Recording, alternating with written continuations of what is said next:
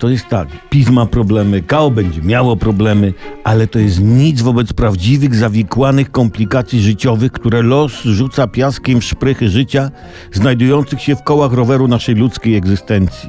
Jak tu wtedy pedałować po ścieżce żywota? Pani napisała w liście do internetu, że oświadczył się jej narzeczony córki.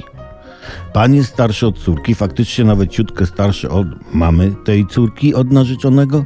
Kościół fajny, spokojny, ustabilizowany. Pani pisze, że też się w nim zakochała i teraz ma dylemat, przy którym bledną nawet najdalsze gwiazdy, bo jak kobieta przytomnie zauważa, każda moja decyzja kogoś zrani.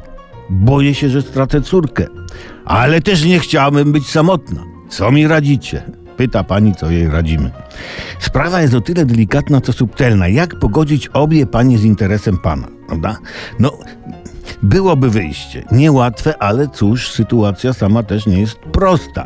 Niech w trójkę przejdą na islam, bo tam panuje wielożeństwo. I niech obie wyjdą za niego. Sytuacja się lekko skomplikuje, bo żona tego pana będzie jednocześnie jego córką, a druga żona jednocześnie jego teściową.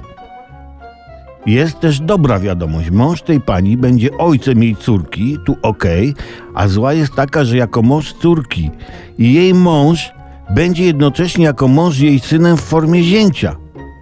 Ale też jeśli jego żona będzie jego córką, to mąż córki tej pani będzie sobą. Co jest pewnym pocieszeniem w tej sytuacji, bo warto być sobą. Jak mówię, idealnego rozwiązania nie ma, ale Miłość jest najważniejsza i tego się trzymamy.